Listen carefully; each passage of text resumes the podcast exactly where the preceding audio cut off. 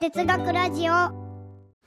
皆さんこんにちは。日本一楽しい哲学ラジオ。パーソナリティのタッシーです。品川です。よろしくお願いします。よろしくお願いします。はい品川さん。今回からはプラトン会ということで。はい。はいついに来ましたねプラトンまで。来ましたか。毎回はい。ついに来ましたなんですけども、プラトンということで。プラトンはね満を持してっていう感じで おそらくタシさんも小さい頃とかにあのよくね、こんなこうやり取りあったと思うんですけどなんかこう無人島にこう一人哲学者を連れていくとしたら誰にするみたいな話で多分盛り上がったと思うんですよちっちゃい時。全然一回もやったことないし やっても盛り上がる自信がないですそれは。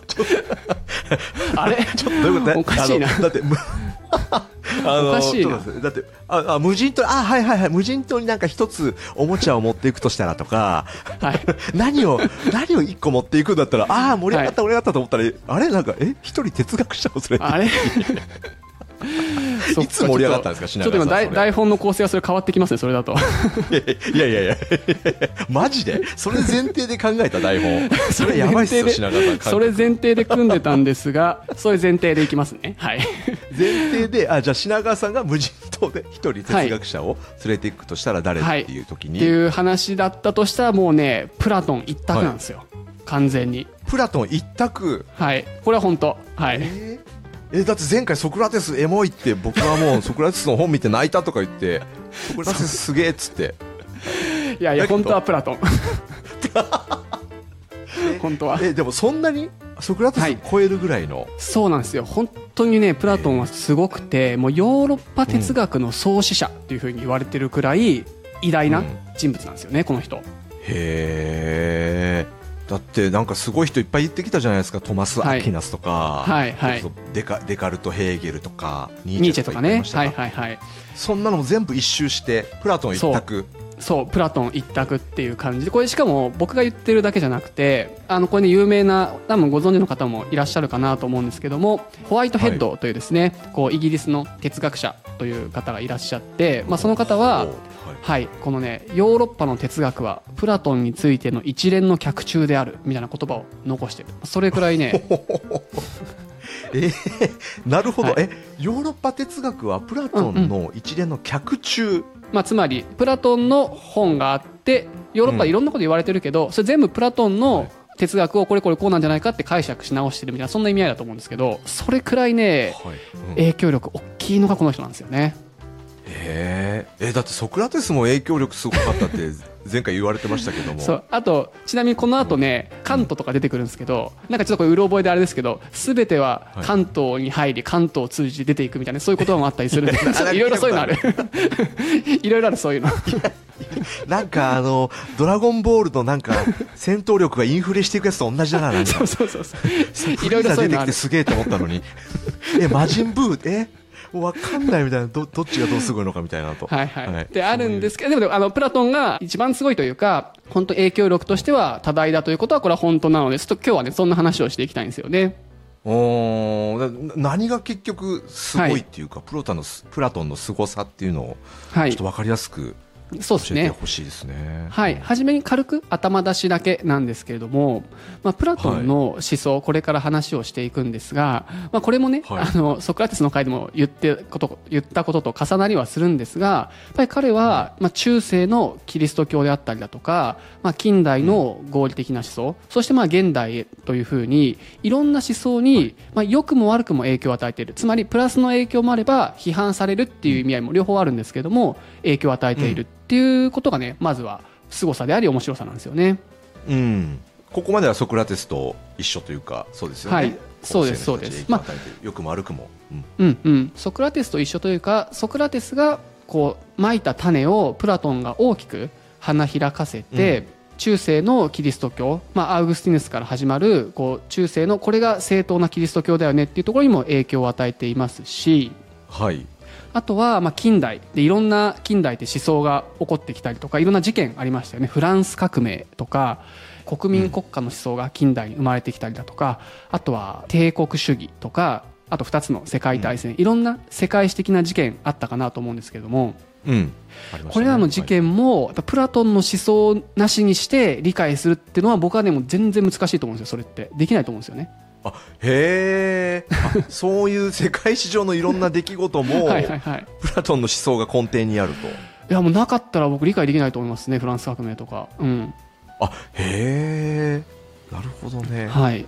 というような形で実際の人間とか人類の動きにも影響を与えていますし、あとは現代でいくとまあね、こう世界大戦を経て一応僕たちは今仮にこう平和な時代に暮らしているとすると、はいまあ、この現代のこう主役プレイヤーってこう、まあ、株式会社というのはすごく大事な、ね、主役だったりするじゃないですか。はいはいはいそうですね。で僕もタッシーさんもベンチャー企業で働いてますけどこうベンチャーやっていくにあたってめちゃめちゃ大事みたいなことって何かイメージつきます？タッシーさんの中で。ベンチャーといえばこれが大事みたいな。やっぱよく言われるのはそのミッションビジョン、はい。パーパスとお。かそのあれですよね。はい、あ今回はボケが全くありませんでした。がそうですそうです 大丈夫大丈夫。なくて大丈夫。全然考えつかなかったな僕。いやなくて大丈夫、そうそう。いやそれがまさに僕が言いたかったことで、まあ、ミッションとかはい。ビジョン、これすごく、まあ、ベンチャー企業だけじゃないですよね。あのパーパスも含めて、あらゆる企業活動ですごく大事なことになっていると思うんですけどもこれも実はうん。プラトンの思想とすごくつながっている。この辺の面白さをね今日はね話していきたいと思うんですよね。あへえあそういう企業のあり方みたいなのにもつながはいっている、つながっていると僕はは思ってます。はいすごいですね。そうですよね。あ、なるほどね。あ、ちなみにあれですよね。さっき、あの、株式会社大事っていうのは、ははいいって普通になんか受け、受け答えちゃってますけど、あれですよね。補足すると、はいまあその近代以降は、あの、資本主義が、台頭してきて、うんうんはい資本主義の一つのいろいろ素晴らしいシステムの発明の中でも、うんこの株式会社っていう、うん、あいろんな人からお金を、えー出資してもらってそれによってこれぐるぐるこの事業を運営することによって、うん。なんかうん。人間のはい。いろんな、なんだろう文明だったり、はい。はい技術が発展したっていう面でおいて株式会社って大事だよねっていうあおれですよね。そうそうそう。はい。まさにおっしゃる通りです。はい。ありがとうございます。であかつその株式株式会社いわゆる企業の在り方にとって大事なミッション、うん。ビジョンパーパスっていうそういったのの考え方にもプラトンが影響を与えているじゃないかと僕は思ってるので、はい、そんな話もしていきたいんですよね。いやちょっと楽しみですね。はい、はい。なるほど。で具体的にそんな影響力すごいっていうプラトンは結局な何を打ち立てた人なんですか？はい、あのもうこれ一言で言うとプラトンははい。イデア論というものを唱えた人として有名です。はい。イデアですね。はいはい。なんかイデア学びましたね。はいはい聞いたことあります？はいなんかうっすうっすら記憶がはい。あります、ね。イデア。そうそうイデアという言葉自体はね聞いたことある人も多いかなと思うんですけども、まあ、このイデア論、はい。これから詳しく説明はしていくんですけれども、まあ、簡単に言うとどんな考え方かというと、このイデア論というのはまあ僕たちがこう普段見ている世界ですね。あの実際に生きている世界っていうものは、実はうん。ある意味では偽物というか、まあ、劣化版コピーみたいな感じだよというふうな話をしていて、実ははい。他にもっと美しくて素晴らしい世界、まあ、本物の世界というか純正品の世界ですよね。あの劣化版コピーじゃなくて、純正品の世界が本当はあるんだよと。それがイデアの世界なんだよっていうそういう考え方なんですよ。ちょっとねとんでも説に聞こえるかもしれないんですけどもでもねこれがプラトンのイデア論の中核なんですよね。なるほどね。あーなんか確かにイデアイコールなんか理想の世界みたいなはいはいはい。イメージ、なんかそのあの教科書で学んだ記憶がありますね。あ本当ですか、そうそう。だからプラトンからしたらこの劣化版コピーとか海賊品みたいな世界でなんかうん。くよくよしてるんじゃなくて、もっとねちゃんと本物の純正品の世界に目を向けなきゃいけない、まあ、それは理性によって目を向けるんですけどもそんな風にはいつながっていくのがプラトンのイデア論ですし、まあ、それが実際にえー中世ヨーロッパとか近代現代につながっていくっていうそういう流れなので、まあ、このイデア論をうん。今回は中心にして話をしていければなというふうに思います。なるほどね。あはは。なんかなんとなくそのそう教科書ではなんかそこうんうん。学んだんですが、結局そのイデアってどんだけすごいのっていうのはいまいちピンときてない人が大半だと思うので,、うんうんでままさにそのイデアの凄さっていうのがプラトンの影響力ってことになるんですね。はい、そうです、そうです。で、まあね、こんなイデアの話なんて、普通ね、イデアという言葉は知っていても、このイデア論が実際どんな中身なのかとか、どこがどういうふうに影響を与えているかなんて知ってる人って、多分ね、ほとんど、ね、日本人でいないと思うんですよ。そうですね。はいはいはい、で実は僕も、まあ、哲学をこう独学で勉強してもう10年以上経ちますよみたいな話もしたんですけども実ははい。哲学の入門書みたいのを、ね、それこそ10年以上前から読んでるんですけどぶっちゃけ言うと、はい。イデア論の話はまあ一応読むんだけどなんか何がすごいのかとかどうつながってるのかってなんか全然分からずにね大人になったんですよ僕も。あ品川さんをもってしても最初は分からなかったイデア論が、はい。そう。すごそうっていうのはよく聞くからなんかプラトンはめっちゃ大事だって聞くから、うんなんかすごいのかなだけど全然ピンとこなかったんですがはい。なんですけども、あのねここ数年でやっとなんかねあこういう風につながってるのかなっていう風にあのなんか自分的に発見があったのでなんかねその発見を今日はお伝えしたいんですよね。えー、え品川さんだって中学の頃からハマってる哲学の前にハマってる品川さんがようやくここ数年で分かったイデア論を、はい。え僕とか理解できるんですかね？あの分かったそれを分かりやすく理解してくれるのが？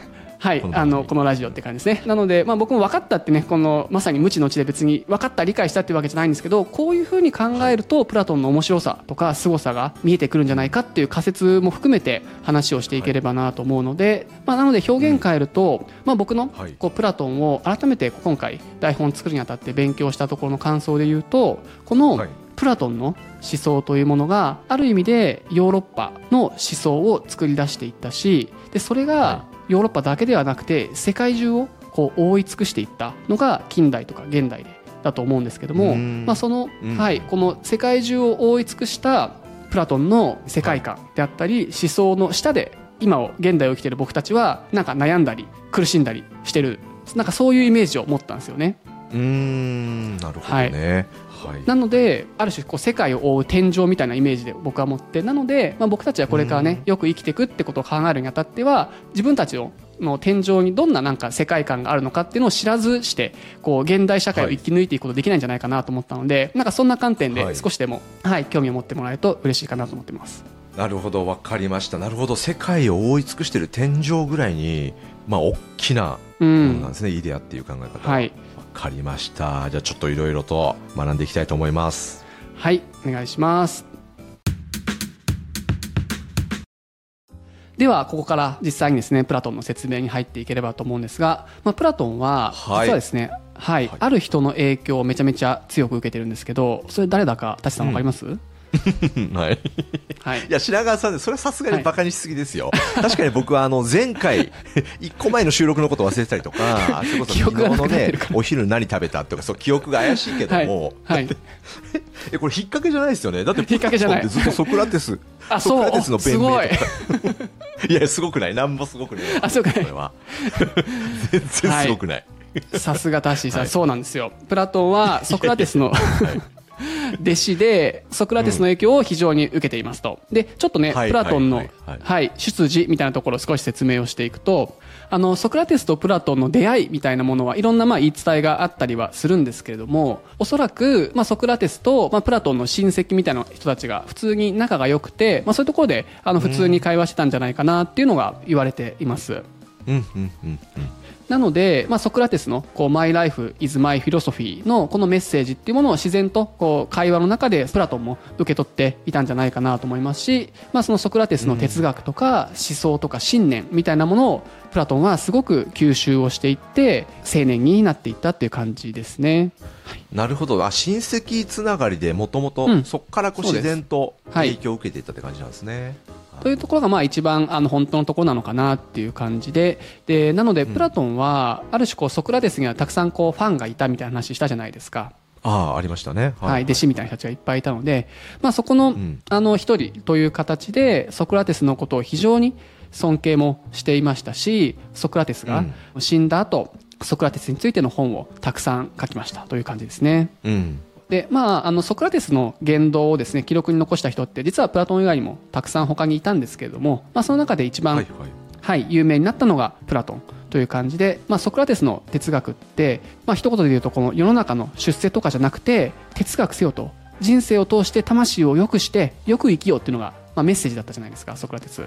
そうですねなので、まあ、その意思を継いでその後1000年2000年続くヨーロッパの代表的な思想を作っていったのがプラトンというなんかそんなねつながりがあるのがなんかちょっと面白いですよね。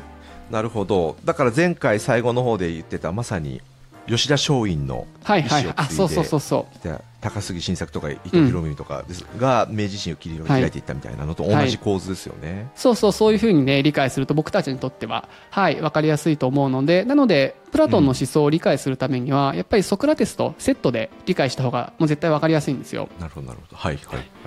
であのソクラテスの思想もちょっと復習をするとタレスという人がギリシャでこう万物の根源は何かという問いを出してでソクラテスは一方で人の生き方みたいなものに関する問いを出して、まあ、この2人が問いを出したわけですよね。はい。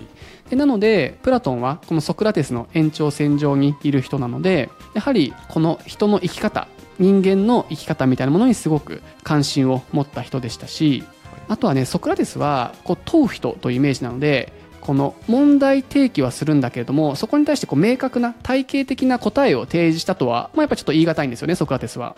うんなるほどなるほど。はいはい。そうですね。そういうイメージありますね。うんうん。はいなのでこのプラトンはその弟子としてソクラテスが提起した問いにさっき言ったイデア論というある意味で解を出しただからこのプラトンがいることによってソクラテスの問いとプラトンの解、まあ、このセットで西洋の哲学に影響を与えていったっていうそういう意味合いがま前提としてはあるかなっていう感じですね。あーなるほど。わあなんか分かりやすいですね。だから結局そうですよね。あのソクラテスの時って僕思ったんです、はい。一回突っ込んだと思うんですが、なんか書籍の紹介で、はい。はい。あのあなたは何々について何も知らない、はい。私もそれについて知らない。でこけそうになったんです。よいやいや。こ答え答え教えてくれよ。答えそうそうそうそう。そうそうそう。なるほど。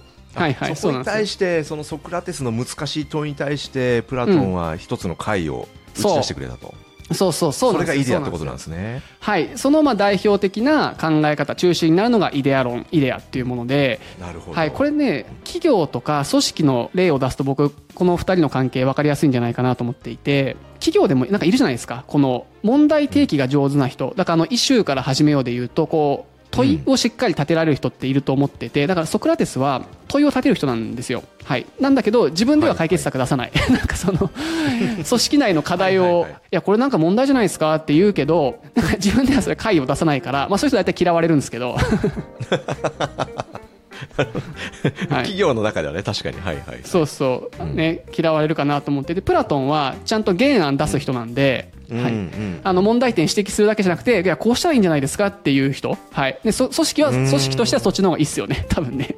うん、そうですね。プラトンの方がありがたいですねそこは。そうそうそう、うんうん、いてくれた方が。なるほど、うんはい。だからそういうセットでね考えてもらうといいかなと思いますね。なるほどね。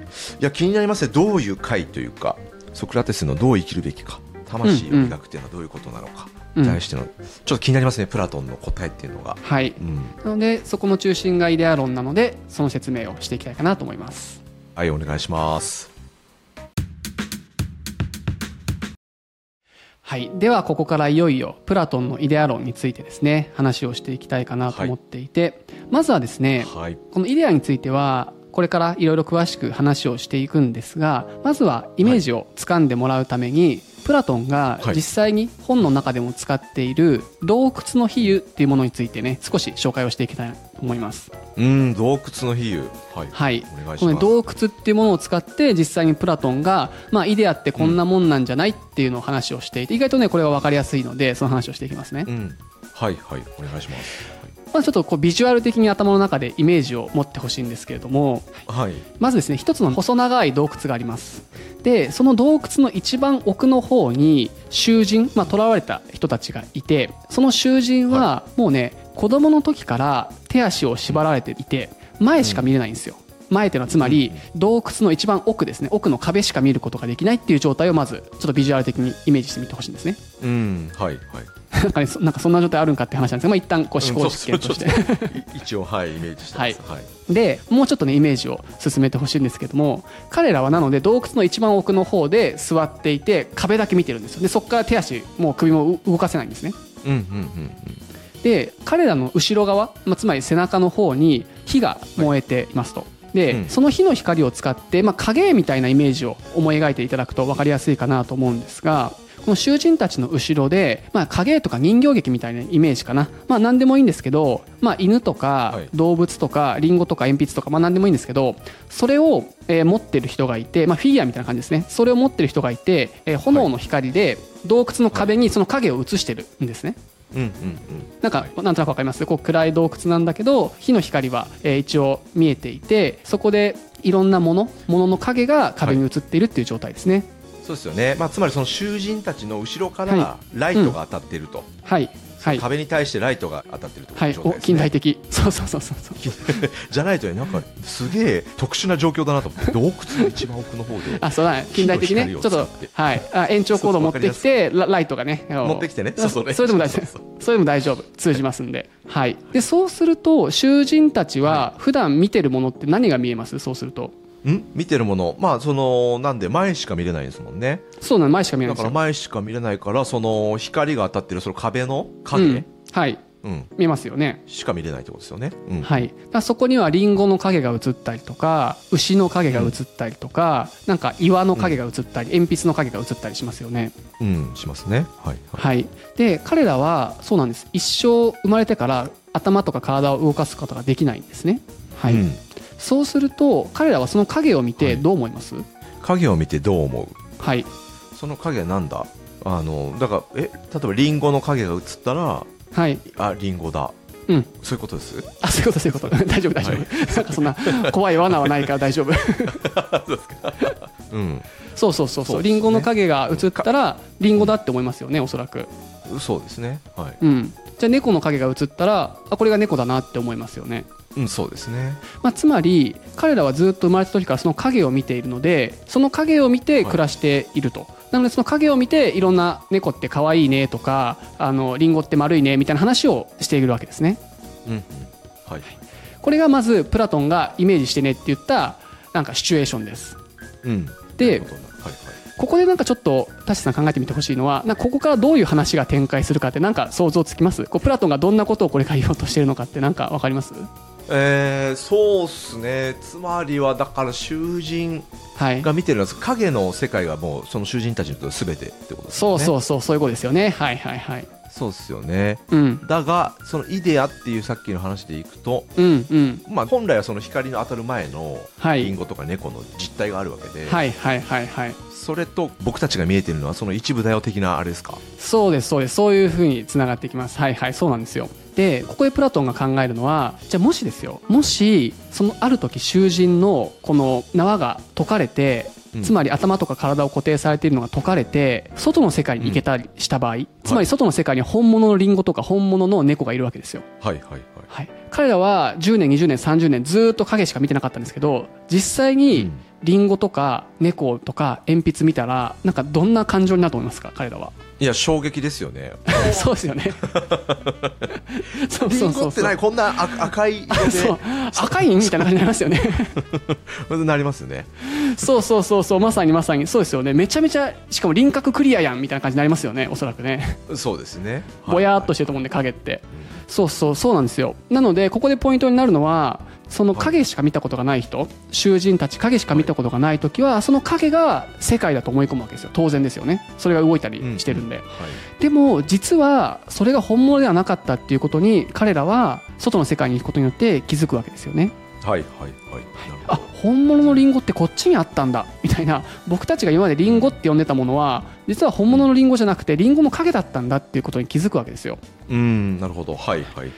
これって結構ね本当ショックだと思いますしおそらくこの洞窟の中で過ごしていた時って例えばじゃあいろんな知識を持ってる人仮にいたとしてこの人が何かどんな知識かっていうとあくまで影の知識なんですよねリンゴはその人は例えばリンゴって丸いんだよって言ってもそれはリンゴの影を見て丸いんだなって分かってそういう知識を持ってるとかつまりその影の世界だけでこう通用する知識を持ってる人が頭がいいねとかすごいねとか賢いねって言われてたはずなんですよ。はいはいはいはいでも彼らは外に行って気づくわけです。なんかそこで通用していた知識なんてなんか全然大したことなくて本物の世界はこっちにあったんだ。本当にリンゴを知るっていうことはあのうん。赤いこうみずみずしくて実際に食べたらとっても美味しい味がするいい香りがするリンゴ、うん。これを知ってないと本当にリンゴを知ったとは言えないんだなってことに外の世界に行って初めて気づくわけですよね。そうですね。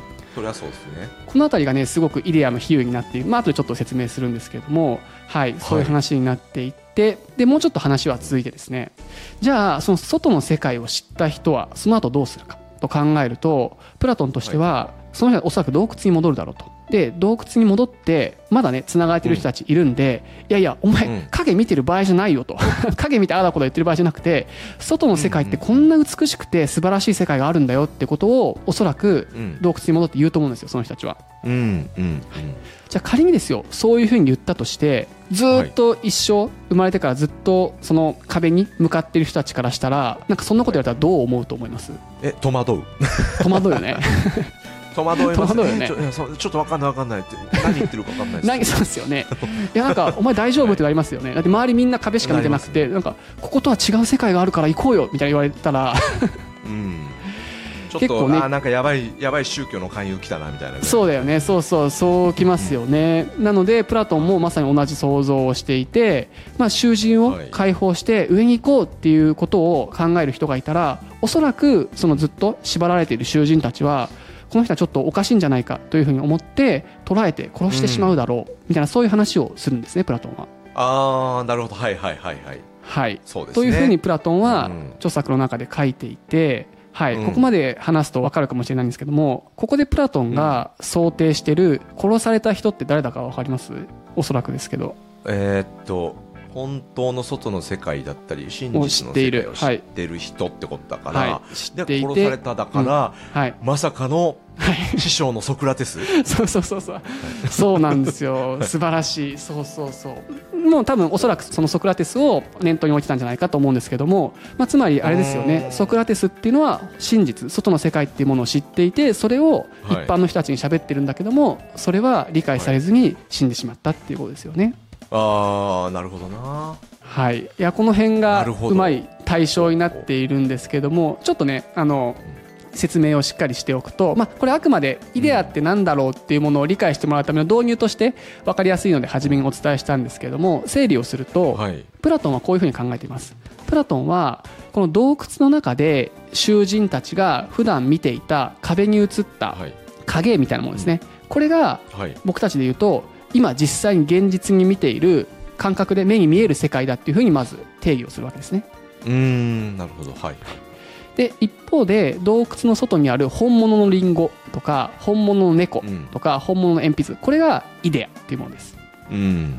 なので何が言いたいかというと実は僕たちが普段見ているこの世の中世界っていうのはね、これさっき言った劣化版コピーって言った意味が分かるかと思うんですけども影への影なんですよ なるほど。いやえ劣化版コピーってえー、そんなにと思ったんですえ我々影しか見てないんですか？そうなんですよ、残念みたいな感じですよね。ププラトン先生からすると結構ちゃんと色もあっていい感じで見えてるはずなんですけどこれはプラトン先生からするとイデアからするともう影ぐらいにしか過ぎんと、そうそうそうそう、話ですね。そうなんですよ。影ぐらいにしか過ぎなくて本当に美しいものは別にあるっていう話なんですね。ああなるあーなるほど。はあはなので人がいかに生きるべきかっていうのを考えるときにこの影への世界でああだこうだ言っててもしょうがないだろうと。そうではなくてちゃんと理性の力を使って本物あのはい。リンゴ本物の猫の世界つまりイデアの世界っていうことをしっかりと知らないとうん。いかに生きるべきかっていうことは考えられないよねっていうふうにつながっていくんですね。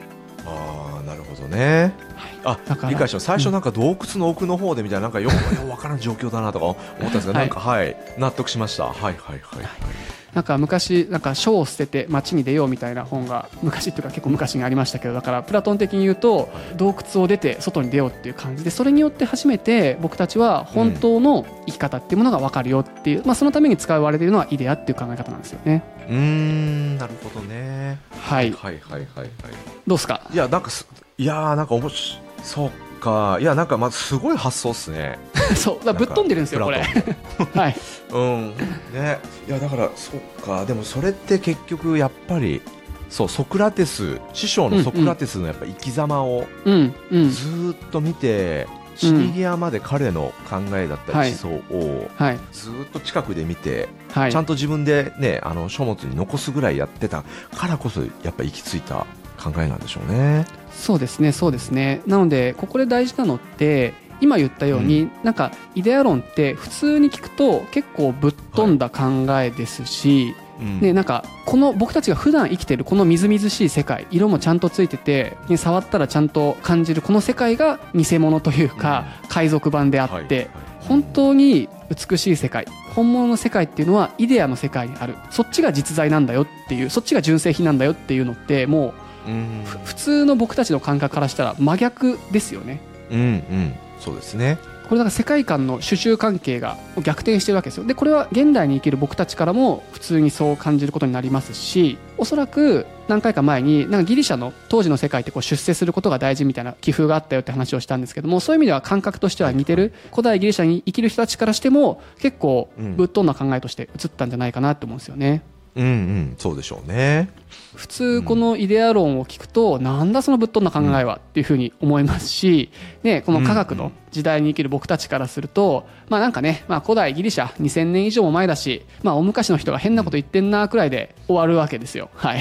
普通はね。そうですねはいはいはいで僕もそうでした。僕も、まあ、このイデア論、まあ、なんかなんでこれが その後の世界を変えていくみたいな話になっていくのかなっていうのは全然腑に落ちなかったんですけども実際こうちゃんとよくよく考えてみると、あこういうふうに中世とか近代現代につながっていくのかっていうふうに納得ができると思うのでこのなんかイデア論っていうものを中心に置いてちょっとね話をしていきたいかなというふうに思うんですよね。そうですね。確かに。なんか半分理解はしたものの、はいはいはい。なんかやっぱ今のお話ですと、まあ、影とその実物の、うんあのリンゴ猫って全然違うっていうのは、うんうん全部我々も認知してるんで、その違いは分かるんですが、じゃあその我々の世界とイデアっていうのがどんだけ違うのかっていうのははい、ちょっとまだ分かんないところだとそうっすよね。腑に落ちないとうん思うし、まあ、やっぱおとぎ話っぽく聞こえると思うんでそうですね、うん。はい。うん本当にそれをおとぎ話で済ましていいんですかっていうところをねちょっと次回以降で話したいかなと思いますいや品川さん楽しそうに喋りますね今。その答え合わせ謎解きを、はい。次回以降にしてくれると。はい。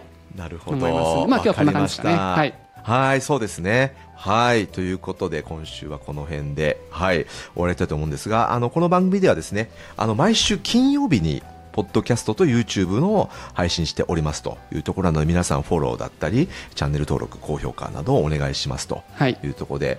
あとねコメントもねぜひ品川さんいろいろ欲しいんですけれども、はい。いろいろ聞いて分かったでもいいし結局こ,、はいはい。この辺りがよう分からんとかね、ん。そうっすね。毎回すごいっそて言ってるやんけとかね大体結論はすごいで終わるっていう ルーティンになってきてますね、はい、そういうコメントでも全然 OK です、はい。はい、なんで、ね、ちょっといろいろもうどんなんでもいいんで、最初いろんなコメントをもらえると、僕たちもね、あそういうふうに受け止めてもらえるんだあそうでみたいなすね。はい。はい、気づきにもなるんで、ぜひ皆さん、あの気軽にコメントしていただければと思います。はい、では今週はこの辺で、また次回お会いしましょう。